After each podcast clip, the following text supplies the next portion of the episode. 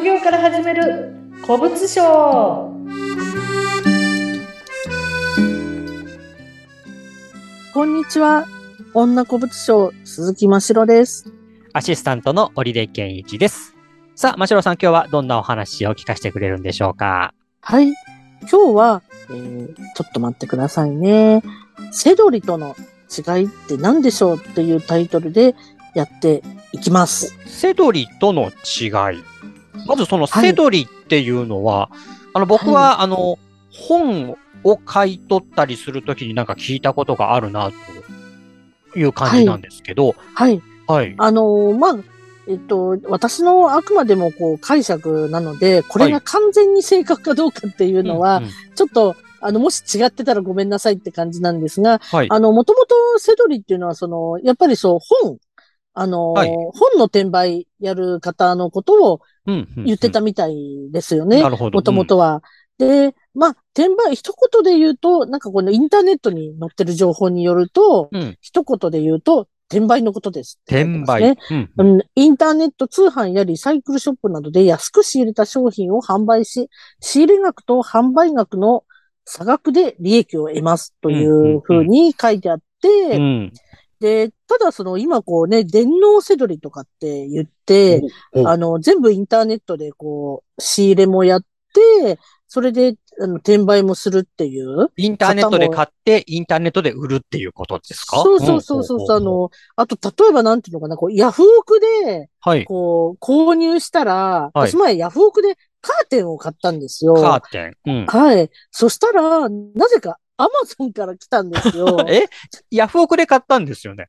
そう、ヤフオクで買ったら、アマゾンから来て、はい。え、最初って何これって思ったんですけど、ええそれもセドリの一つみたいで、は そう、要するに、あの、アマゾンの方が、こう、アマゾンの方が、まあ、安く売ってるものを、それに、それより高い金額で、ヤフオクで販売して、あ。ほうほう。だから、結局、それの差、差益で儲け、儲けるみたいな。なんか、はいなんかちょっと、なんか、ぼんやりっていうか、釈然としないっていうか、腑に落ちないっていうか、違うとこから届いちゃったら、あれみたいな感じになりますよね。あ うんでも結構、あるっていうのは。聞きますね。はい。あの、なので、まあそういうふうに全部インターネットで、あの、やるっていう方もいますし、こうんう家電表、家電量販店とか、はいリサイクルショップとか、うんうんあの、そういうところで仕入れるっていう方もいる、いろいろですね。そうなんだ。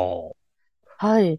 で、まあ、あの、なんと、だから実際こう店舗でこう、仕入れっていう形で店舗で買うみたいなことも、セドリの方はやると思うんですけれども、はいはい。あの、私たちはそれはさすがにやらないですね。うんうん。店舗で購入したものを転売するっていうことは自分、自分でそれやるっていうのは、自分で購入して、あの、使わなかったから、あの、売るってことはあるかもしれないですけど、ああ、なるほどね。うん。うん。で、なので、まあ、我々っていうのは、さっきあの、あれですね。やっぱその買い取りに出向くっていうこととか、お店で買い取りをするとか、うんまあ、そういうところがまずちょっと違うのかなっていうところですね。ああ、きちんと自分でこう買い取りに行くっていうことですね。うん。あそうですね。たまうんうんに、こう、インターネットとか、ヤフオクとかでも、ヤフオクなんかでも、こう、あれこんなのこんな値段で出ちゃってるみたいのってたまにあるんですはいよ。はいはい。あそういうのは見かけたら、あの、まあ、月に1個とか2個とかっていうのをうん買って、なんかこの前はね、あの、えっと、何でしたっけあれですね、あの、サーモスサーモスはい。サーモスありますね。わかりますかサーモス。ううんん。サーモスでね、外国人に人気があるんですね。ええここでもね、ちはいょっと一個ヒントを言うと、あの、そのサーモスが、あの、新品で大量に、すごい大量に、えっていう値段で出てたことがあって、ええ、ええ、ええ。でもそれはね、さすがに買いました、私ああ、やっぱそれはもうビジネスチャンスですからね。うん。そう。でもまうんあ、そんな、そのぐらいで、あの、まあ、基本的には、あの、そういう買い取りに行くっていうことが多いんですけれども、その場合っていうのは、あの、まあ、ヤフオクだったらもう、この何円からっていうか、まあ、1円スタートとかもあるんですけど、まあ、何円からっていうのもあるし、うん例えばこう、そのセドリの方たちが家電量販店とか、うんインターネットで買うって言っても定価が決められちゃってるじゃないですか。ええ、ええ、ええ。はい。でも私たちっていうのは、そのさっきあの、前回のね、あの、ものでも言った通り、その、交渉して値段決めていくので、うん値段を自分で決めることができるっていうところが、ちょっと全然違うかなっていうところですね。ですね。うんうんうん。そうなんです。で、あのーまあ、その値段を自分たちで決めることができるっていうところが、やっぱり大きいので、うん。どちらかっていうと、そのセドリの方に比べると、うん。あの、まあ、でもその線引きが難しいですから、私のやってる仕事も、あの、セドリのみたいな部分もあるので、ただまあ、ちょっと古物商とセドリっていうのを、ちょっとまあ、区分けをするとして、ちょっとその違いはっていうところが、値段が、まず古物商の場合は値段を自分で決めることができるものが多いよっていうことと、うんあと利益率が高いっていうところですか利ね。益率が高い。あ、ここは大事な話ですよ。うん。そうですね。あの、ねえよく買い取り店舗の、あのーなんていうの、方とかも、利益率とかっていうのって、こう、多分インターネットとかにも出てるんじゃないかなとは思うんですけれども、はい。あの、店舗の方でも大体利益率って40%から50%くらいは、まあ40%くらいは利益だっていうふうに言われているんですね。はい。でもこう、セドリの方って結構やっぱ15%ぐらいっていう方があら、多いん半ですよ分聞くと以下ですか？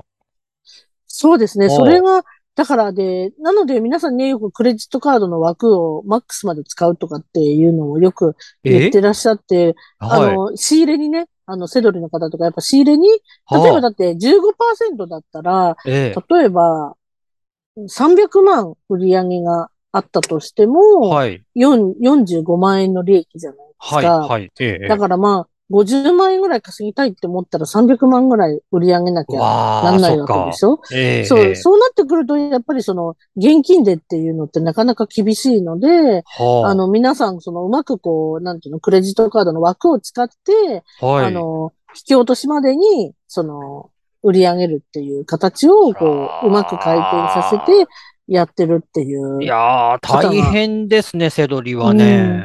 そう。でも、ただまあ、あの、この前、セドリの方とお話ししたときは、その方はもう完全にこう、副業でやられていて、うんその会社員しながら、あの、うんその方はもうインターネットで全部やってるって言ってたのはい、で、はい、はい。まあ、会社員をやりながらやれるっていうところで、あの、あと、なんていうの、こう、会社にバレないっていうとこうろ、ーん、はい、はい。あのやっていて、あの、でもその方は50万ぐらいは月に利益は出てるって言ってたんで、はい、多分、あの、あの、よくね、だから、ネットの情報とか見ると、セドリで何千万月に稼いでますなんていう風に書いてある人いるんですけど、そこまで稼ぐにはもう本当に大変だと思うので、うんねえ。やっぱりその月に50万ぐらいの利益って言ってもすごい優秀だと思うんですね。うんうん。やっぱりそう、50万で優秀だっていう風な評価になるのは、その、やっぱり利益率がセドリは低いからっていうことでなんですね。そう、っていうふうにうん。も私はね、まあこれ、こんなのね、ここで言っちゃうと、あの、それは違うっていう人もいるかもしれないし、うん。もっと利益率の高いセドリをやってる人もいるかもしれないですけど、うんうん。よく私がその情報交換とかしてる上では、そんなような話が多いよっていうところですかね。で、はい。古物商の方は利益率は40%から50%なんですね。ぐぐらいはあるっていうふううんうんうんうんに俗に言われているので、ええはい。なので、その辺がちょっと、あの、違うのかなっていうところを、あの、強調したいって感じですかね。同私としてはじ売り上げを上げるんだったら、やっぱり利益率がいい方が、負担は減るのかな？うーん、うんまあ、そそうですね。ふまあ、いろいろ考え方はね、いろいろですけれどもね。うんうんうん。は。い。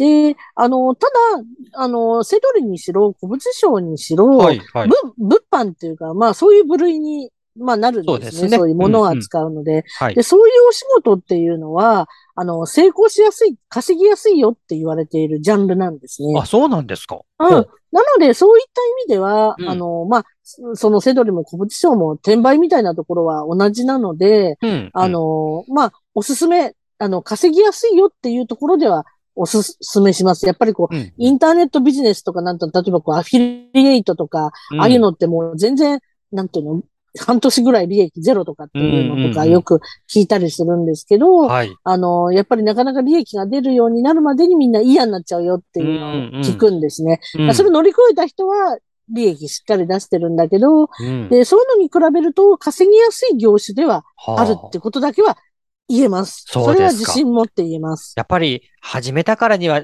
なるべくなら早い段階で、こう、なんていうのかな、利益っていうかね、あの、あ、身になったっていうかね、喜びを味わいたいですもんね。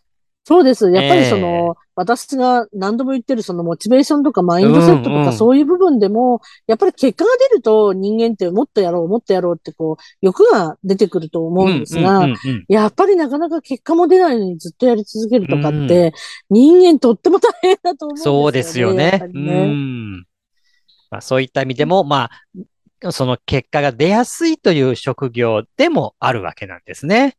うん、はい。うんうん。そうなんですね。で、まあでもそんなことを言いながらも、私も昔ちょっとこう、セドリっぽいようなことをやってた時期が、そうなんですか？はい、はいあったりとかして、あのーその時っていうのは私がやってたのは、お正月に、はいあのーなんていうのかな、こう、初売りの家電とかをはい、こう、買いに行って、うんうんうん それで生活家電を主に買ってたんですけど、うん本当はね、家電屋さんね、そういうのに買われちゃうと困るよってねあの、うん。絶対、あの、あるので、あの私は主にこう、ああの、もう夕方とか行って余ったようなやつ買ったりとあーか、はい、あとはい。福袋みたいなのを買ったりとかっていうのを並んでまでっていうところがあったので、ええ。福袋みたいなものを買ったりとかっていうのをね、あったりしたんですけど、うんうんで、なんかそれをね、ちょっとこうずらして3月ぐらいに売ると、うん。結構なんか、なんていうのかな、3月っていうとこう、引っ越しとかで環境変わるから、はい、はい。あの、家電をこう、生活家電買う人ってすごく多いんですよ。ええあ、そうかなるほど。うん。で、その時になるとちょっとね、値段がやっぱね、高くなったりするんですよね。へえ、うん、それでか売ったりなんてことをね、してた時もあったん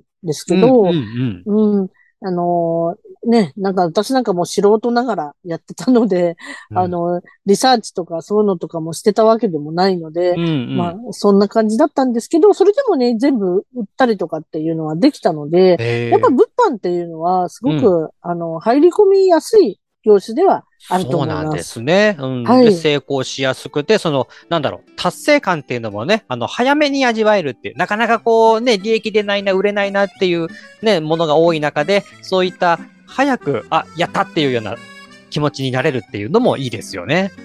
はい。うん。はい。そんなところで今日は、あの、終わりにそろそろしたいと思います。はい。はい。ありがとうございます。じゃあまた次回も聞いてください。さようなら。